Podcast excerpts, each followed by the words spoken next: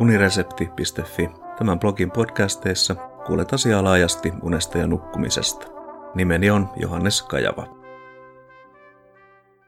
Pään sisäinen voimakas ääniaistimus, Exploding Head Syndrome.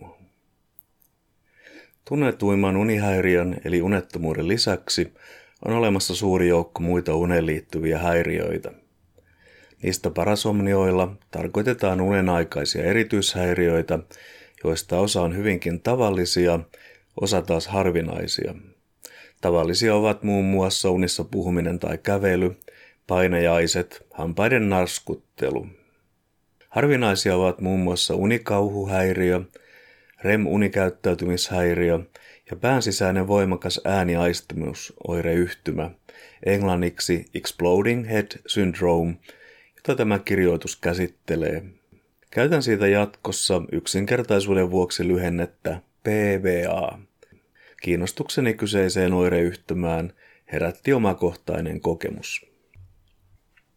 PVAn keskeinen oire on voimakas, pään sisällä kuuluva ääni, joka ilmenee tavallisesti valveen ja unen rajamailla, joko nukahtamisen tai heräämisen yhteydessä. Sitä voi verrata esimerkiksi lähellä olevan ukkosen jyrähdykseen, laukaukseen, oven pamautukseen kiinni tai muuhun vastaavan tapahtumaan. Ääni on lyhytkestoinen, kuten ukkosen jyrähdys, eikä sen ilmaantumiseen liity ennusmerkkejä. Nukkujan havahtuessa siihen ensimmäisen kerran elämässään välitön tulkinta lienee todennäköisesti sen tyyppinen, että makuhuoneessa tai sen läheisyydessä tapahtui jotain, josta ääni aiheutui. Osa kohtauksen saaneista kokee lisäksi näköaistimuksia, kuten valon välähdyksen tai lievää kipua. Kun henkilö ennen pitkää ymmärtää, että ääni tuli hänen päänsä sisältä, että se liittyy hänen aivoihinsa, lienee tavallista pelätä, että jotain terveydelle vaarallista on tapahtunut nimenomaan aivoissa. Lukemieni haastattelupätkien perusteella yleinen tulkinta on aivoveren vuoto. Vaikka PVA ei tutkimusten mukaan ole sinällään vaarallinen, eikä myös viittaa muuhun puhkeamassa olevaan sairauteen, se voi aiheuttaa epämiellyttävyytensä vuoksi vaikeaa nukahtamiseen liittyvää pelkoa ja sitä kautta unettomuutta ja päiväväsymystä. Osa tästä parasomniasta kärsivistä ihmisistä kokee PVAan vain kerran elämässään, mutta Washingtonin osavaltion yliopiston tutkija Brian Sharpless kertoo tuntevansa tapauksia, joissa niitä on ollut useita saman yön aikana.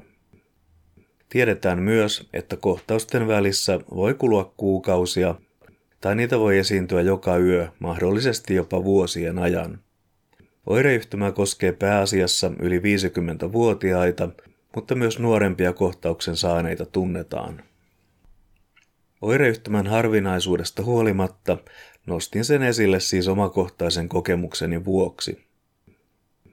Olen kokenut PVA-oireyhtymän kahdesti, molemmilla kerroilla S2-univaiheessa nukahtamisen yhteydessä. Edellä kuvatulla tavalla heräsin erittäin voimakkaaseen pamahdukseen ja uskoin rakennuksessa tai sen ulkopuolella tapahtuneen jotain, joka sai äänen aikaan.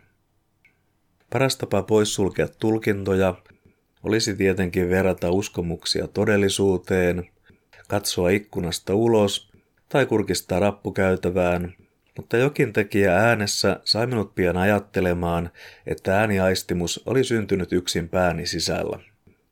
Huomasin myös, ettei tapahtumaan liittynyt kipua eikä muita neurologisia oireita tai fyysisiä tuntemuksia ilmennyt, joten väsymyksen vuoksi päätin jatkaa nukkumista – kun PVA toistui pari viikkoa myöhemmin, osasin tulkita sen paremmin, vaikka en vielä silloin ollut selvittänyt, mistä on kysymys. Lääketieteen aikakauslehti Lancet julkaisi ensimmäisen artikkelin PVAsta 20-luvulla käyttäen siitä nimitystä aivojen pamahdus, englanniksi Snapping of the Brain.